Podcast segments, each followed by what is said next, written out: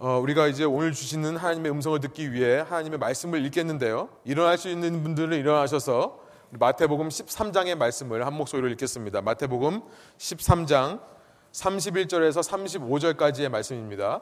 짧은 구절이기 때문에 저와 여러분이 한 목소리로 천천히 의미를 생각하면서 하나님 말씀을 읽겠습니다. 마태복음 13장 31절입니다. 또 비유를 들어 이르시되 천국은 마치 사람이 자기 밭에 갖다 심은 겨자씨 하나 같으니 이는 모든 씨보다 작은 것이로되 자란 후에는 풀보다 커서 나무가 되매 공중의 새들이 와서 그 가지에 깃들이느니라. 또 비유로 말씀하시되 천국은 마치 여자가 가루 서말 속에 갖다 넣어 전부 부풀게 한 누룩과 같으니라. 예수께서 이 모든 것을 무리에게 비유로 말씀하시고 비유가 아니면 아무것도 말씀하시지 아니하셨으니 이는 선지자를 통하여 말씀하신 바 내가 입을 열어 비유로 말하고 창세부터 감추인 것들을 드러내리라 함을 이루려 하심이라. 아멘. 함께 앉으셔서 말씀 나누겠습니다.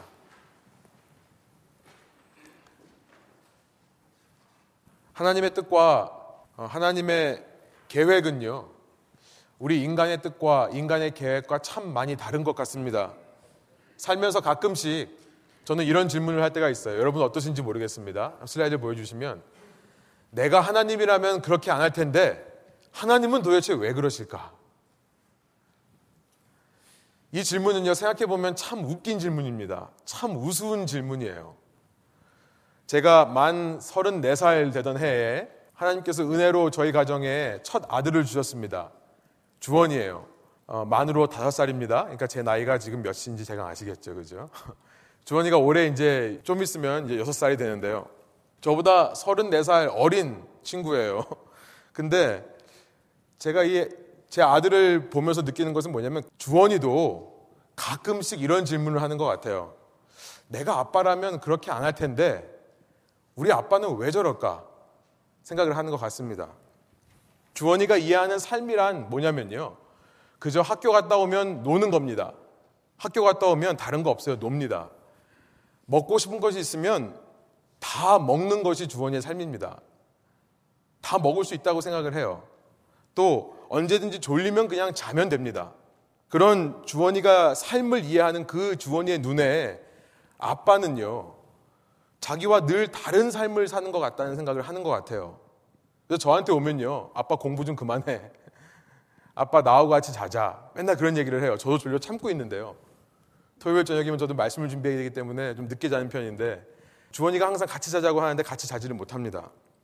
자기와 늘 다른 삶을 사는 아빠가 이상해 보일 거예요. 주원이는요, 아빠가 이 세상에서 가장 부자라고 생각합니다.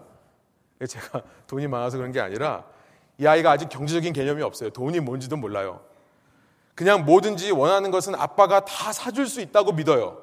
말하기만 하면 얼마든지 줄 수 있는 아빠가요, 때로 달라고 하는데도 안 주는 것을 도저히 이해하지 못합니다.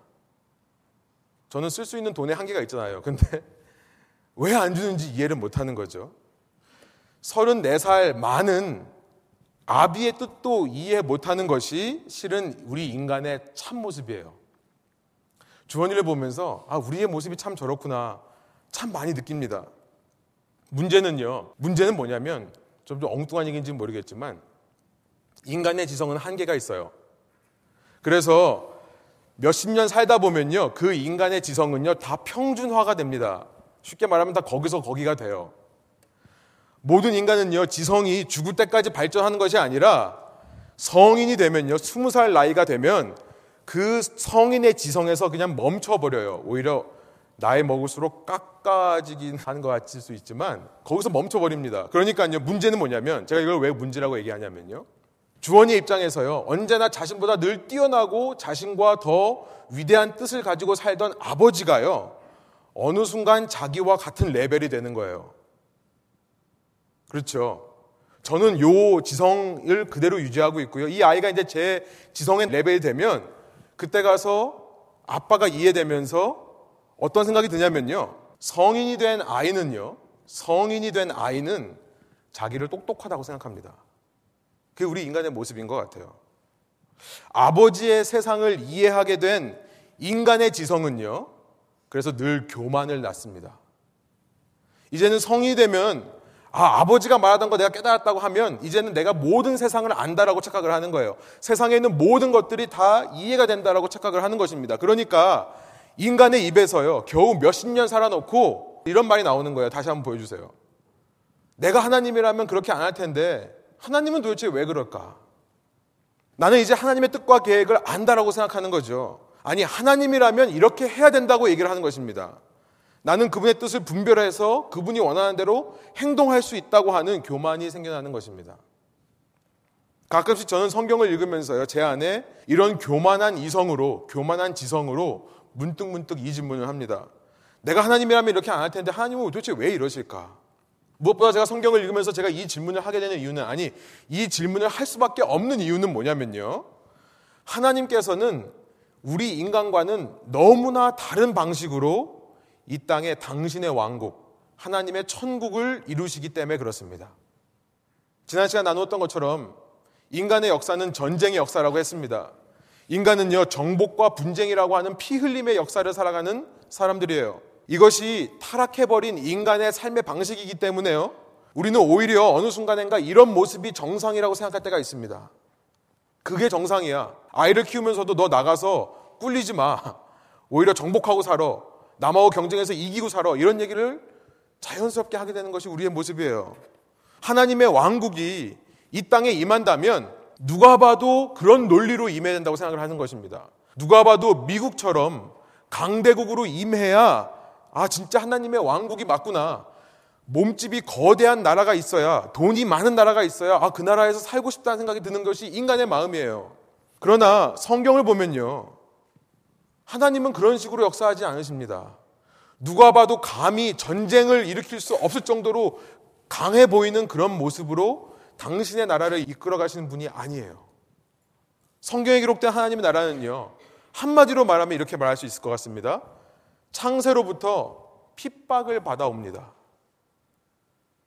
창세기서부터 보면요. 하나님의 나라는 계속해서 인간들로부터 인간들의 왕국으로부터 핍박을 받아오는 모습으로 기록이 됩니다.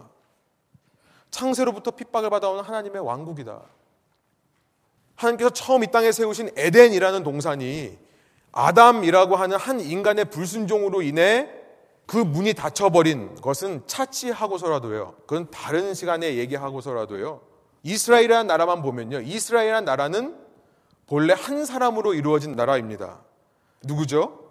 아브라함이라고 하는 사람이에요. 아브라함은 본래 바벨의 땅에 살고 있던 사람입니다. 바벨.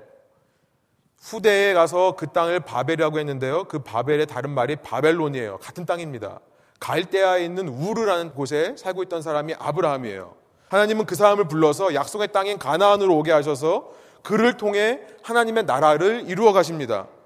그런데 아브라함 주위에 많은 보좌관들을 세우고 나서 왕국의 모습을 갖춘 것이 아닙니다. 아브라함 혼자예요. 아브라함 혼자 아들을 낳고 이삭과 아브라함. 그 이삭이 아들을 낳고 야곱. 야곱의 다른 이름이 이스라엘이죠. 그냥 한 평범한 가족인 것입니다. 이것이 후대에 이스라엘 왕국이라고 불리는 하나님의 나라의 시작이었어요. 누구도 관심을 두지 않았습니다. 누구도 인정하지 않았습니다. 그 나라의 숫자가 좀 많아질 때 그때는 이미 이집트라는 당시 최강대국의 식민 통치를 받고 있었어요. 이집트에서 온갖 고역을 하며 온갖 힘든 일을 하면서 노예로 살고 있었습니다. 아니 하나님의 백성이 이집트의 노예라고요? 그러면 하나님이 누가 되는 것입니까? 이집트가 되는 거예요. 그렇지 않습니까? 아니, 이집트 바로 왕에게도 밀리는 그런 하나님을 누가 믿겠습니까? 누가 그런 하나님의 왕국 백성 되고 싶어 할까요? 성경을 읽으면서 이런 질문이 나오는 것입니다. 내가 하나님이라면 이렇게 안 하실 텐데. 놀랍게도 그 백성이요. 하나님의 은혜로 이집트로부터 나옵니다. 그래서 팔레스타인 지역에 있는 가나안 땅에 다시 들어가서 거기 정착합니다. 아니 평생을 노예 생활을 하던 사람들 또 40년 동안 광야에서 태어났던 사람들 그 사람들이 가나안에 있는 그 성들을 어떻게 무너뜨리는가 참 놀랍습니다. 우리의 인간의 지성으로는 이성으로는 이해가 되지 않습니다. 그러나 너무나도 다행히도 그 그렇게 기적적으로 운 좋게 약속의 땅에 들어간 그 이스라엘 백성은요 이제 다행히 스스로 왕을 세우고요. 조금 세상다운 왕국의 모습을 세워가는 것 같습니다. 어디 내놓아도 부끄럽지 않은 이제는 이방 왕국들과 맞서 싸울 수 있는 왕국의 모습을 찾아가는 거예요. 사울로 시작하죠. 사울이라는 왕으로 시작해서요. 2대 왕이었던 다윗 때 대박이 납니다. 그리고 솔로몬 때 초대박이 나요. 이제 조금만 더 갖추고 조금만 더 세지면 이집트 정도는 충분히 이길 수 있을 것 같습니다. 그런데 그 정점에서요, 그 클라이맥스에서요, 갑자기 나라가 분열됩니다. 나라가 분열되더니 아시리아라는 나라에 의해 북왕국이 멸망되고요. 갈대아 지역, 그 아브라함이 처음 왔던 그 갈대아 지역에서 급성장한 바벨론이라는 나라가 남왕국을 포로로 잡아갑니다. 다시 아브라함 이전 시대로 돌아간 거예요. 아니, 하나님의 역사라면서요. 하나님께서 이 땅에 하나님의 나라를 이끌어 가시는 역사라면서요. 다시 원점으로 돌아간 거예요. 누가 이런 하나님을 믿겠습니까? 그렇죠. 누가 이런 하나님이 다스린다고 하는 그 이스라엘 속에 소속되고 싶겠습니까? 그런데 바벨론이요 갑자기 페르시아에게 넘어갑니다. 그 덕분에 포로 생활에서 풀려나서 이제 약속의 땅으로 이스라엘 백성은 돌아와요. 그러나 이전 영광은 다 사라졌죠. 가진 것이 없습니다. 가까스로 힘을 모아 성전을 간신히 건축합니다. 그것도 페르시아라는 당시 우방 국가가 도와줘서 그런 거예요. 유대인 중에 남아있는 사람들 중에 관리가 되어서 페르시아 왕을 설득해서 그 나라의 힘으로 성전을 짓습니다. 그러나 이내 페르시아를 그리스라는 나라가 물리칩니다. 그리고 그 그리스 제국의 한 장군이 이스라엘 세우는 성전에 와서 성전을 더럽히는 일이 일어나죠. 그 후에는요, 그리스 후에 일어난 로마라는 왕국이 다시 이스라엘 백성을 점령해서요, 식민 통치를 합니다. 여러분 창세기서부터 시작되어서 마태복음에 이르는 이 이스라엘의 구약의 역사를 보면요. 우리의 이성으로 우리의 지성으로 우리의 그 교만한 마음으로 이런 질문을 할 수밖에 없는 것입니다. 내가 하나님이라면 안 그럴 텐데 하나님은 도대체 왜 그러실까? 창세로부터 끊임없이 핍박을 받아온 하나님의 나라. 계속해서 강대국의 식민지로 강한 자들의 그 노략질 거리로 전락해버린 하나님의 나라. 그런데 놀라운 것은 뭐냐면요. 정말 놀라운 것은 뭐냐면요.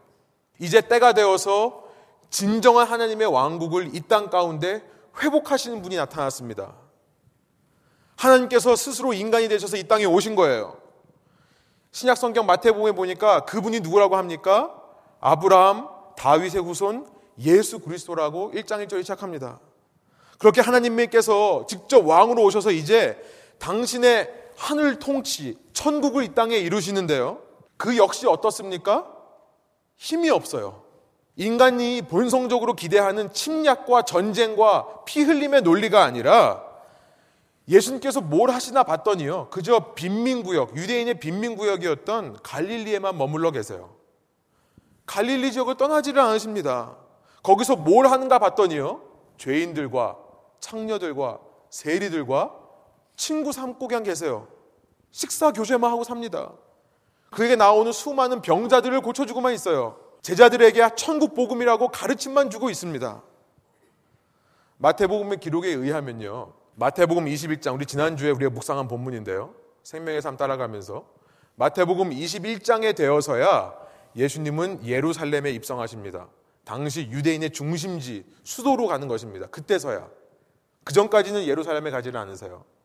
여러분 그 전까지는 로마 황제는 고사하고요. 로마 황제 얘기할 것은 없고요. 유대인의 최고 종교 지도자들조차 예수가 있는지 없는지 몰랐어요. 예수님께서 예루살렘 성에 들어가서 그 성전에서 장사하는 자들의 상을 엎으니까 그때서야 예수가 있다는 사실을 알게 되는 것입니다. 로마 황제는요, 예수님 죽은 것도 몰라요. 나중에야 알게 되는 것입니다. 예수님께서 이 땅에 왕으로 오셨다면 왜 이런 모습으로 사냐는 거예요. 그 예수님조차 세상으로부터 침노를 당합니다. 침노를 당해요. 우리가 봤던 11장 12절에 이런 말씀이 있었죠. 마태복음 11장 12절입니다. 세례 요한의 때부터 지금까지 천국은 침노를 당하나니. 그러니까 예수님 앞에서 예수님이 길을 예비했던 세례 요한조차 이 마태복음 11장에서 지금 뭐 하고 있습니까? 감옥 속에 갇혀서 이제 죽을 날 얼마 남지 않았는데 사람을 보내서 예수님께 물어보는 거예요. 당신이 메시아가 맞습니까?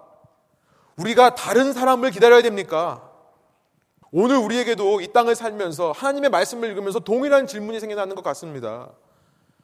아니, 예수님께서 오셔서 이 땅에 천국을 회복했다고 하는데 내가 살고 있는 이 삶의 모습이 천국의 모습이 맞는가? 내가 과연 천국의 현실을 살고 있는 것인가? 세례 요한의 이 질문으로부터요, 예수님은 우리가 살펴보고 있는 이 11장부터 13장에 이르는 마태복음에 기록된 세 번째 예수님의 이 티칭 블락, 이 세 번째 가르침의 단락을 말씀하십니다. 세례 요한의 이 질문으로부터 시작된 거예요. 그 질문에 대한 답으로 예수님은 계속해서 귀 있는 자는 들으라라는 말씀을 해봤죠. 누가 진정으로 들을 귀 있는 자인가? 하나님 왕국의 현실 앞에서 아직도 그 자신의 제한되고 성장이 멈추어 버린 그 지성을 가지고 더 이상 성장하지 않는 그 이성을 가지고 아, 하나님께서 이렇게 통치하면 안 되지. 하나님께서 이런 식으로 이뤄가면 안 되지라고 말하는 교만한 자가 될 것인가? 아니면 비록 내 눈에는 내 이성으로는 내 지성으로는 다 알고 다 볼 수 없지만 하나님께서 이 땅에 자신의 통치를 당신의 통치를 이루어 가시는 하늘로부터 이 땅에 임하시는 어떤 경영의 원리, 창세로부터 감추어져 왔던 어떤 경영의 비밀이 있음을 인정하고 그럼에도 불구하고 하나님의 소유된 백성으로 살 것인가? 귀 있는 자는 들으라. 그 말씀을 해오신 것입니다. 예수님께서 11장에서 그래서 이런 말씀을 하셨어요. 11장 25절 26절입니다. 그때 예수께서 대답하여 이르시되 천지의 주제이신 아버지여 이것을 지혜롭고 슬기 있는 자에게는 숨기시고 숨기셨다라고 말하고 있습니다. 어린아이들에게는 어린아이처럼 순수하고 깨끗한 사람들, 마음이 깨끗한 사람들에게는 나타내심을 감사나이다. 옳소이다. 이렇게 된 것이 아버지의 뜻이니이다. 그리고 오늘 본문 마태복음 13장 34절, 35절에서요. 예수님은 이렇게 어린아이처럼 순수하고 겸손한 믿음을 가진 사람들에게 그 하나님의 뜻, 창세로부터 이어져 내려왔던 하나님의 뜻에 대해서 비유로 설명해 주시는 겁니다. 34절, 35절. 제가 한번 읽어보겠습니다. 예수께서 이 모든 것을 무리에게 비유로 말씀하시고 비유가 아니면 아무것도 말씀하지 아니하셨으니 이는 선지자를 통하여 말씀하신 바 내가 입을 열어 비유로 말하고 창세부터 감추인 것들을 드러내라 함을 이루려 하심이라. 창세로부터 하나님께서 이 땅에 자신의 통치를 이루어 오셨던 그 비밀. 창세로부터뿐만 아니라 이제부터도 하나님께서 이 땅에 자신의 통치를 계속해서 이루어 가실 그 비결, 그 비결에 대해서 가르쳐 주시기 위해 예수님께서 지금 비유로 말씀하신다는 얘기를 하고 있는 것입니다. 그러면서 말씀하시는 것이 오늘 본문에 있는 두 가지 비유예요. 겨자씨와 누룩의 비유인 것입니다. 이 겨자씨와 누룩의 비유 속에는 그래서 우리가 지금 잠깐 이스라엘의 역사를 살펴봤지만 창세로부터 창세기로부터 마태복음에 이르는 아니 마태복음뿐만 아니라 우리의 삶까지 이어지는 하나님께서 이 땅을 통치하시는 비결이 들어 있는 것입니다. 예수님은 세 번째로 이 천국에 대해서 이 땅에 이루어진 하나님의 통치에 대해서 말씀하시면서 그 천국을 먼저는 겨자씨에 비유하십니다. 우리 31절 한번 한 목소리로 읽어볼까요? 또 비유를 들어 이르시되 천국은 마치 사람이 자기 밭에 갖다 심은 겨자씨 하나 같으니 예수님은 계속해서 우리와 친숙한 밭에 대한 비유를 하시죠. 벌써 세 번째입니다. 앞서 나누었던 두 가지의 밭의 비유와 이어지는 거라 생각합니다. 갈아 엎어진 땅, 좋은 땅, 신앙의 밑바닥에서부터 회개가 일어나는 그 참된 마음, 참된 회개의 마음을 소유한 그 사람들의 마음, 오직 마지막 날에만 소망을 두고 현재를 믿음으로 인내하는 그 마음. 하나님께서는 그 마음 위에 그런 사람들의 삶 위에 천국을 심으시는데요. 놀랍게도 한 알을 심으신다고 되어 있어요. 겨자씨 한 알입니다. 놀랍죠? 어느 농부가 밭에 씨를 뿌리면서 한 알을 심겠습니까? 이것을 그냥 흘려드리면 그냥 심었나 보다 하지만요. 예수님의 비유는 말씀드린 대로 우리가 쉽게 공감할 수 있는 친숙한 것 속에 놀람이 있습니다. 놀라운 거예요. 왜 하나를 심었을까요? 왜 이 농부는 한 알만 지금 뿌리고 있는 것일까요? 겨자씨란 그것도 그냥 그냥 무슨 타조할 만한 이따만한 알이 아니라요. 겨자씨라고 하는 거예요. 겨자씨는요. 다음 절에 기록되어 있습니다. 32절이요. 이는 모든 씨보다 작은 것이로되라고 되어 있지만 이 겨자씨라는 것은 아주 작은 것입니다. 한번 그림을 보여주시면요. 이렇게 작대요. 굉장히 작은 겁니다. 그러나 32절 계속해서 이런 말씀을 하죠. 우리 32절 한 목소리 한번 읽어볼까요? 이는 모든 씨보다 작은 것이로 돼 자란 후에는 풀보다 커서 나무가 되매 공중의 새들이 와서 그 가지에 깃들이느니라. 참 신기한 게 겨자씨는 조그만데요. 이것이 심기면 자라는데 어떤 모습이냐면 이거 보여주세요. 실제로 지금 중동 지역에 있는 겨자 풀이라고 합니다. 빠르게 성장하는데요. 보통 2, 3m 정도까지도 성장을 한다고 합니다. 때로 5m가 넘는 나무가 된다고 하기도 합니다. 뒤에 보시면 겨자 나무가 돼요. 그러면 이제 새들이 와서 겨자 씨를 따먹고 거기서 거한다고 합니다. 이제 거기다 집을 만드는 거죠. 그런데 질문이 있습니다. 왜 농부는 하나를 심었을까요? 이제 우리는 어느 정도 그 답을 추측할 수 있게 됩니다. 겨자 씨 하나 속에 담겨 있는 능력을 믿기 때문에 그래요. 그렇죠. 사람들이 많이 씨를 뿌린 이유는 그 중에 실패할 확률이 있다는 것을 알기 때문에 그렇습니다.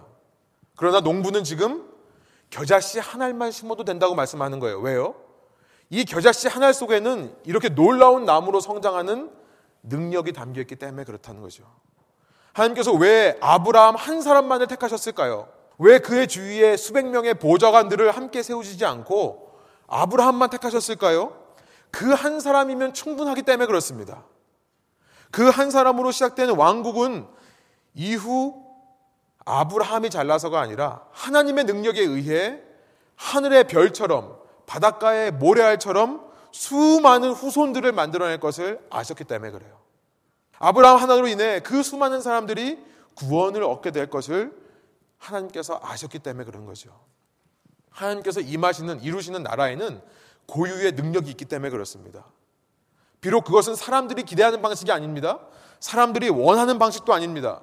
사람들 눈으로 보기에 분명하게 드러나는 방식도 아니에요. 그러나 하나님은 인간의 지혜를 뛰어넘어서 역사하시는 분이십니다. 사람들은요, 분명 하나님께서 역사하시는 걸 보면 마음에 저항이 생길 거예요. 그러나 그 사람들의 생각을 뛰어넘는 방식으로 하나님께서 역사하시는 거죠. 마찬가지로 그 하나님께서 이 땅에 오셨을 때도요, 천군 천사를 데리고 오신 것이 아닙니다. 얼마든지 그럴 수 있으셨습니다. 얼마든지 천군 천사를 함께 데리고 와서 우리가 생각하는 방식으로 이 땅을 정복하실 수 있었습니다. 그러나 혼자 오셨어요. 그것도 마리아의 태 속에서 성령으로 잉태되어 갓난아기의 모습으로 오셨습니다. 왜요? 그것만으로 충분하기 때문에 그래요. 충분하기 때문에 그렇습니다. 예수만으로 충분하기 때문에 그래요. 하늘 통치의 능력이 있기 때문에 그렇습니다.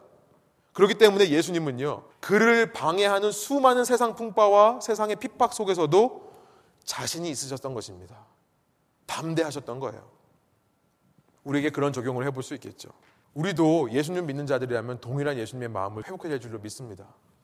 또한 예수님은요, 이렇게 창세전부터 숨겨왔던 하나님께서 당신의 왕국을 경영해 가시는, 이루어 가시는 그 비밀에 대해서 그것을 누룩의 비유에 말씀하십니다. 33절이에요. 우리 한 목소리 한번 읽어볼까요? 또 비유로 말씀하시되, 천국은 마치 여자가 가루 서말 속에 갖다 넣어 전부 부풀게 한 누룩과 같으니라. 여기서 말한 누룩이라는 것은요, 우리가 흔히 생각하는 이스트, 효소라고 하나요? 이스트가 아닙니다. 우리는 지금 현재는 이제 과학도 발달되고 생물학도 발달되어서 이 이스트를 갖고 있지만요. 한국말로 현대말로 번역을 한다면 이 랩은 우리 교회 이름이 여기서 나왔죠. 누룩이라는 것은 사워도예요. 사워도에 더 가깝습니다. 여러분 사워도 아시죠?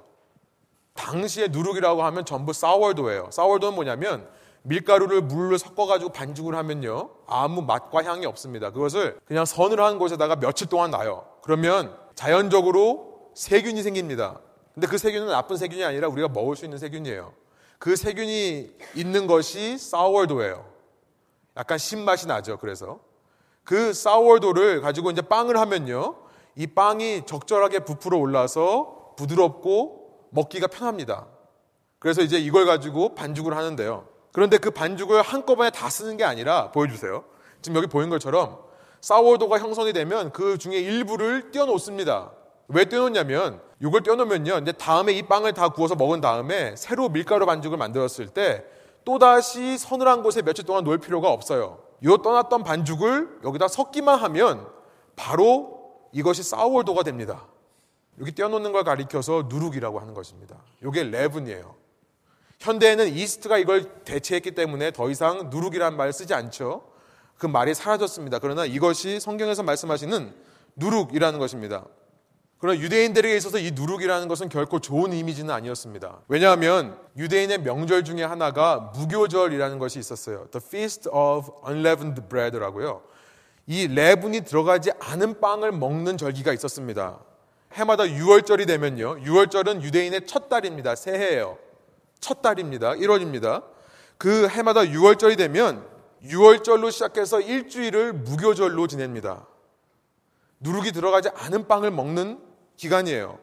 이것은 유대인의 아주 중요한 절기 중의 하나로서요. 왜 이렇게 하는가? 과거로 돌아가서 당시 옛날 조상들이 이집트에서 나올 때, 여러분 아시죠? 6월절 그 밤에 마지막 재앙을 피해갔던 사람들이 다음 날이면 이집트를 나올 것을 알고 빨리 움직여야 되기 때문에 누룩이 들어가지 않은 빵을 빨리 구워서 먹었습니다. 아, 우리 조상들이 그렇게 급박한 순간 속에서 하나님의 심판과 재앙 속에서 이집트를 빠져나왔을 때 두렵고 떨림으로 나왔구나. 그렇게 고생하면서 나왔구나 하는 것을 기념하고 상징하는 의미로 무교절을 지켰습니다. 그러나 실은요, 이 무교절이란 뭐냐면 이제까지 사용해 오던 누룩을 버리는 절기였어요. 7일 동안 누룩을 쓰지 않고 냅두면요, 썩습니다. 거기는 안 좋은 세균, 썩는 세균에 대해서 먹을 수가 없게 됩니다. 완전히 부패해서 버릴 수밖에 없는 것입니다. 7일 동안 사용하지 않으면요. 곧 무교절의 다른 말은 뭐냐면요. 누룩을 없애는 절기예요.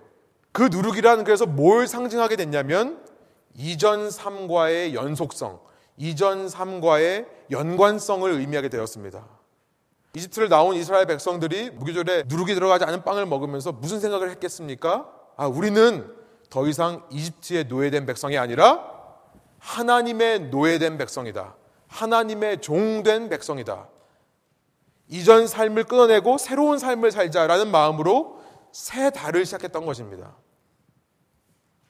이렇게 부정적인 이미지를 가진 누룩을 가지고 예수님께서 지금 하나님의 나라를 말씀하고 있어요. 아니 안 그래도 하나님의 나라 그러면은 아까도 말씀드렸지만 세상으로부터 창세로부터 핍박을 받아온 것이 하나님의 나라인데요. 좀 이미지를 좀 좋은 걸 하면 안 됩니까? 왜 이렇게 안 좋은 이미지인 누룩 버려야 될 것이라는 이미지로 되어 있는 누룩을 가지고 예수님께서 설명을 하는 것일까요? 그것이 놀랍습니다. 그러나 우리가 놀라는 것은 단지 누룩으로 설명한다는 사실뿐이 아니라 가루 서말이라고 하는 반죽의 양입니다. 반죽의 양이에요. 가루 서말이라고 되어 있는데요. 33절에요. 정확히 얼마인지는 모르겠지만 한 가지 확실한 건 뭐냐면 평범한 가정에서 먹을 양의 반죽은 아니라는 겁니다. 어떤 학자들은 이것이 한 마을 전체가 먹을 수 있는 양이라고 하기도 하고요. 성인 100명에서 150명이 먹을 수 있는 양의 반죽이라고 하기도 합니다. 왜 이렇게 많은 양을 말씀하는 걸까요? 놀랍죠. 의문이 생깁니다. 앞서 겨자씨의 비유가 그 하나의 씨에만 집중해서요. 그 씨가 가지고 있는 고유의 능력을 얘기했다면 그 씨의 고유의 능력으로 인해 그 씨가 나타낼 수 있는 만들어낼 수 있는 그 영향력에 대해서 말했다면요. 이 누룩의 비유는 뭘 말씀하는 것입니까? 그 자체의 능력을 말하기보다도 이 자체의 능력을 가지고 아무리 많은 양의 반죽이라 할지라도 부풀릴 수 있다는 것을 말씀하는 거죠. 겨자씨가요, 그 고유의 능력으로 자신의 몸집을 키워서 새들에게 먹을 곳과 쉴 곳을 줄 수 있는 그런 수동적인 이익과 수동적인 결과에 대해서 말씀하고 있다면 누룩은요, 적극적인 이익과 적극적인 결과. 그 상대가 누구라 할지라도 심지어 이방인이라 할지라도 하나님을 모르는 사람이라 할지라도 나와 닿기만 하면 나와 컨택만 되면 부풀려 버리는 능력이 있음을 말씀하고 있는 것입니다.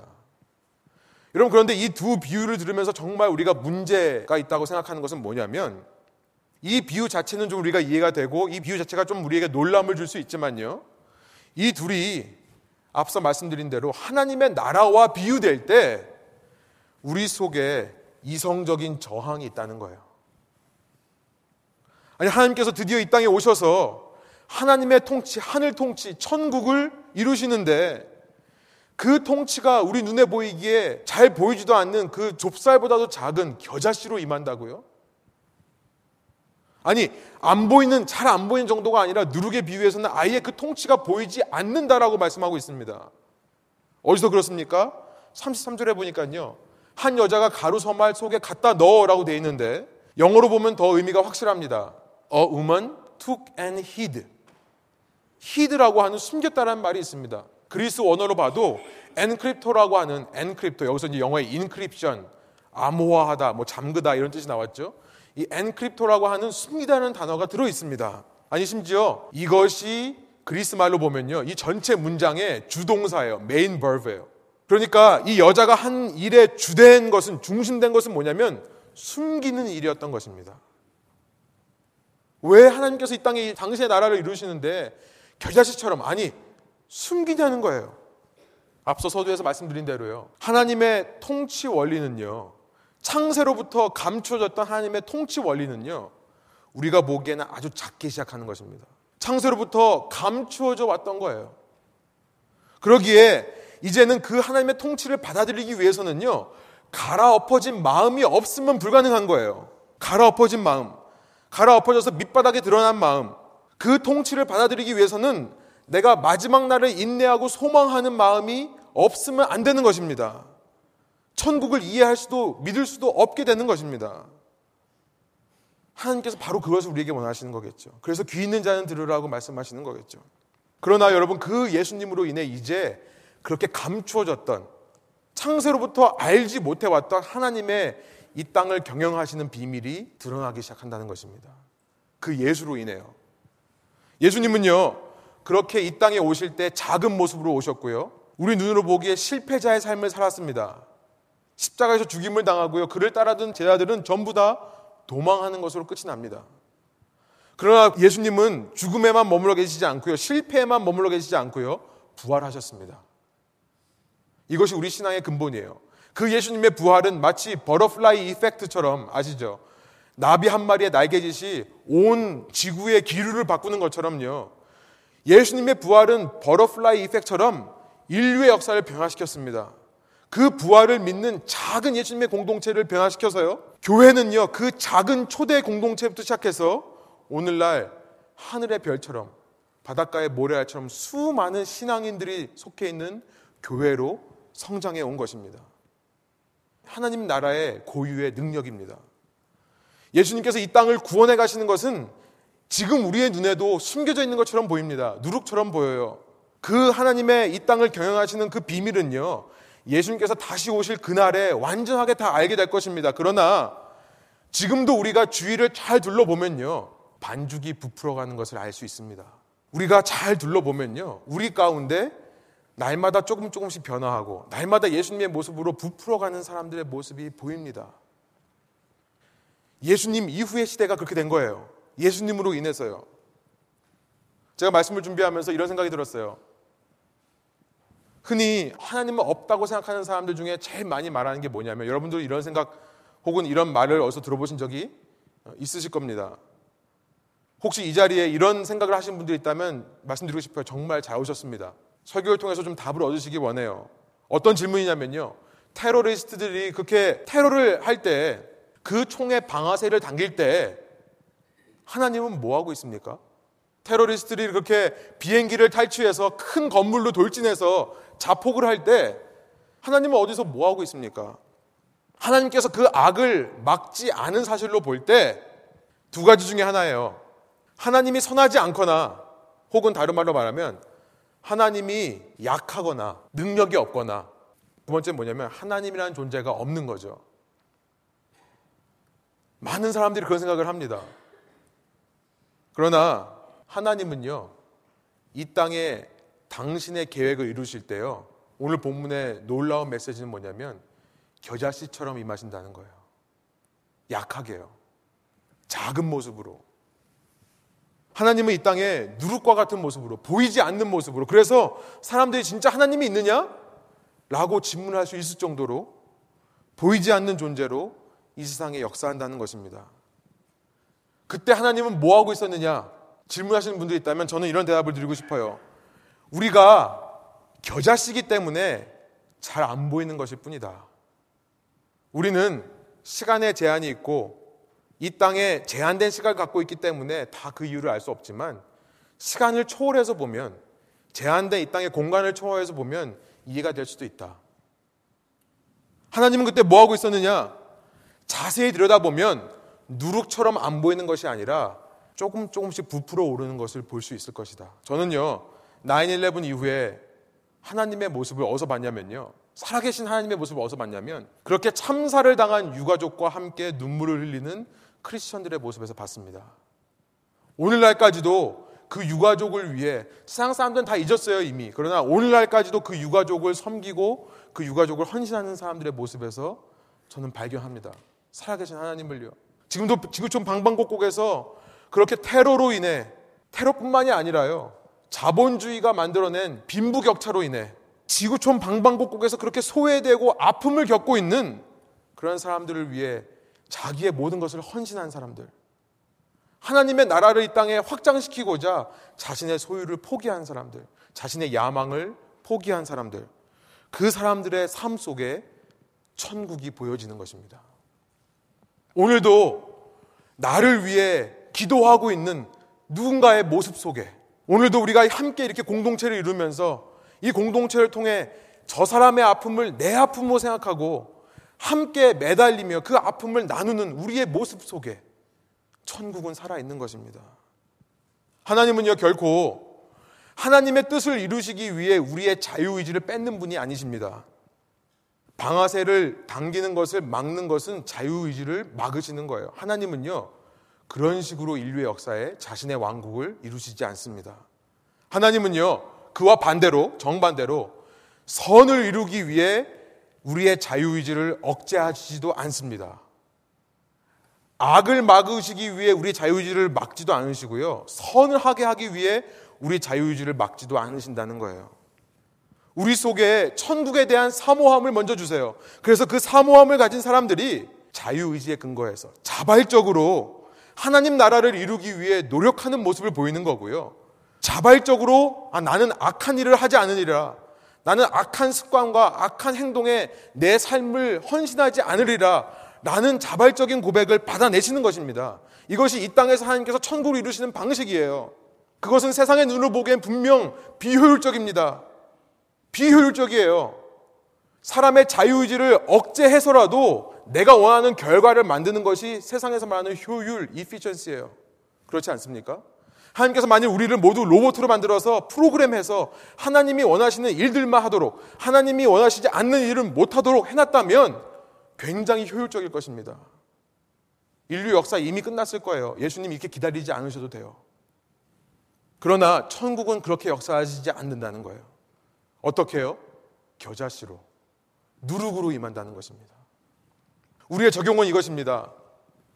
날마다 세상에 가려져서 잘 보이지 않는, 아니, 아예 숨겨져 버린 것 같은 그 천국을 우리는 믿음으로 날마다 발견하는 삶을 살아야 한다는 것입니다.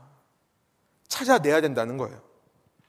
그렇지 않으면요, 우리도 세상처럼 우리 눈에 보이는 세상 일로 인해 일희일비합니다. 일희일비. 기뻐하다가 슬퍼하고, 기뻐하다가 슬퍼하고, 세상 때문에 만족하다가 세상 때문에 불만족하고, 그런 어리석은 삶을 반복할 수밖에 없다는 것입니다. 제가 지난 주간에 인터넷 동영상에서 어떤 한 신학 교수이자 목사님께서 이런 예화를 하시는 것을 어, 들었습니다. 한 마을에요. 어떤 사람이 말을 키우고 있었다고 하죠. 말을 키우고 있는데 그날 갑자기 말이 도망을 갔다고 합니다. 옆집 사람이 와서 이렇게 얘기합니다. 아이고 저주다. 왜 이런 일이 일어났을까요? 그 다음 날 나갔던 말이 돌아왔다고 합니다. 돌아오는데요. 놀랍게도 들판에 나가서 야생으로 살고 있던 말들, 야생마 한 떼를 데리고 들어왔대요. 옆 사람이 와서 얘기합니다. 와, 횡재다. 너무 잘 되었다. 그런데 그 다음날 그 집에 하나뿐인 아들이요. 그 야생말 타다가 넘어져서 다리가 부러졌다고 합니다. 옆집 사람이 와서 뭐라고 그랬을까요? 아이고 저주다. 왜 이런 일이 일어났을까요? 대합 좀 해보세요. 하나님 믿는다면서요. 천국을 살고 있다면서요. 도대체 왜 이런 일이 일어났습니까? 그런데 그 다음날 마을에 전쟁이 났대요. 그래서 마을 사람들이 와서 전쟁에 나갈 수 있는 젊은 청년들을 다 데리고 왔는데 그 아들만 다리가 부러져서 못 나갔다고 합니다. 옆 사람이 와서 말하는 거죠. 아이고 횡재다. 너무 잘 되었다. 하나님 살아계시다. 사랑하는 여러분, 이 땅에서 내가 예수님을 왕으로 모시고 천국을 산다는 것은요. 결코 세상에 일어나는 일들을 기준으로 해서 내가 하나님을 바라볼 때 내 눈에, 내 몸에 체험되는 것이 아닙니다. 세상의 안경을 가지고 하나님을 바라볼 때 천국이 임하는 것이 아닙니다. 그때는 안 보여요. 내가 이 땅에서 예수님 모시고 천국을 산다는 것은요, 세상의 안경으로 하나님을 바라보면서 하나님에게 내가 원하는 거 뜯어내려고, 아, 우리 아빠 다 줄 수 있는데 왜 안 주고 있나? 하나님을 조종해 내가 원하는 결과들을 이루어 보려고 할 때는 결코 천국을 살아갈 수 없다는 것을 기억하시기 바랍니다. 비록 내 눈에 보이는 것이 없을지라도, 비록 내 눈에 내가 원하고 내가 바라는 결과가 이루어지지 않더라도, 내 삶에는 눈 씻고 찾아봐도 하나님은 없는 것 같고, 내 삶에는 아무리 봐도 하나님의 통치가 아직 임하지 않은 것처럼 보인다 할지라도, 예수님을 믿는 거예요. 그가 나의 선한 목자이심을 믿는 것입니다. 나를 정말 좋은 곳으로 인도할 거라는 선한 목자라는 믿음으로. 그는 지금도 behind the scene, behind the stage. 우리의 인생 무대 뒤에서 쉬지 않고 내 인생 최고의 선을 만들어내시기 위해 지금도 성실하게 일하고 계심을 믿는 믿음이 있어야 된다는 것입니다. 그럴 때 겨자씨처럼 임한 하나님의 천국, 누룩처럼 임한 천국이 나에게 체험되는 것인 줄 믿습니다. 신앙을 따라 사는 길은요. 그 길이 세상 사람의 눈으로 보기에는 아무리 좁고 험해서 많은 사람들이 찾지 않는 곳이고, 아니, 그 길로 들어가는 문조차 좁고 협착해서 보이지 않는 길이라 할지라도 그 길이 언젠가 반드시 나를 영원한 생명으로 인도할 거란 믿음을 가지고 따라가는 것이 신앙인의 길입니다. 오늘 우리가 살고 있는 시대는요, 그 어느 때보다 굳은 믿음이 필요한 시대라 생각합니다. 흔들리지 않는 믿음.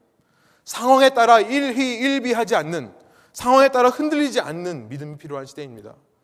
여러분 작은 일에라도 쉽게 입을 열어 불평하거나 불만을 표현하지 마십시오. 불평과 불만은요 불신앙의 시작이라는 것을 기억하십시오. 모든 상황 속에서 오직 깊이 뿌리 내린 겨자 나무처럼 흔들리지 않는 믿음으로 굳은 믿음으로 좌로나 우로나 치우치지 않으시고요.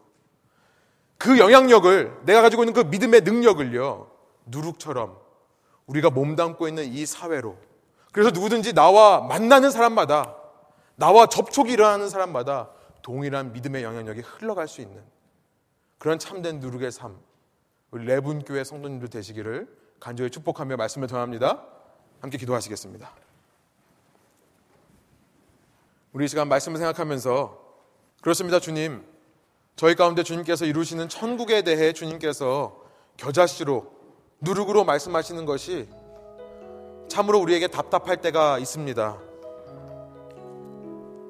주님께서 빨리 역사하셨으면 좋겠고 빨리 응답해 주셨으면 좋겠고 주님 목회자로서 여기 계신 성도님들의 기도 제목을 끌어안고 정말 주님 앞에 기도하면서 너무나 답답함이 있습니다.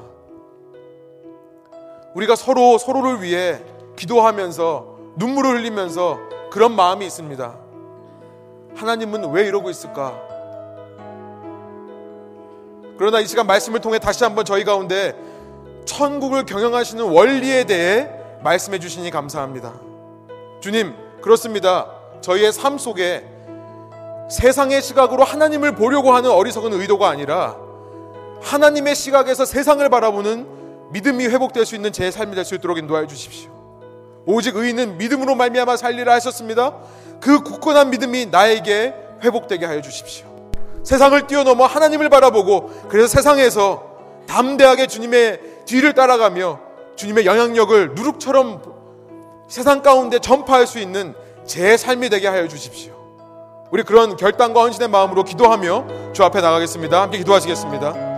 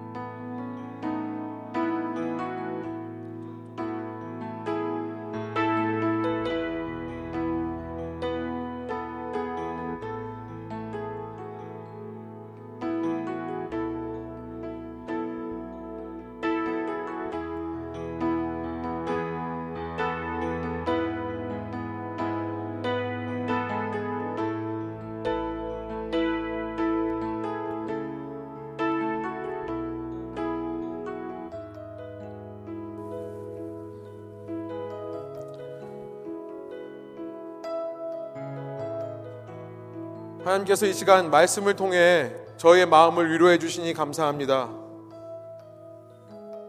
주님, 하나님의 왕국, 천국이라 할 때에 언젠가 이루어질 나라만을 바라보고 살았는지도 모르겠습니다.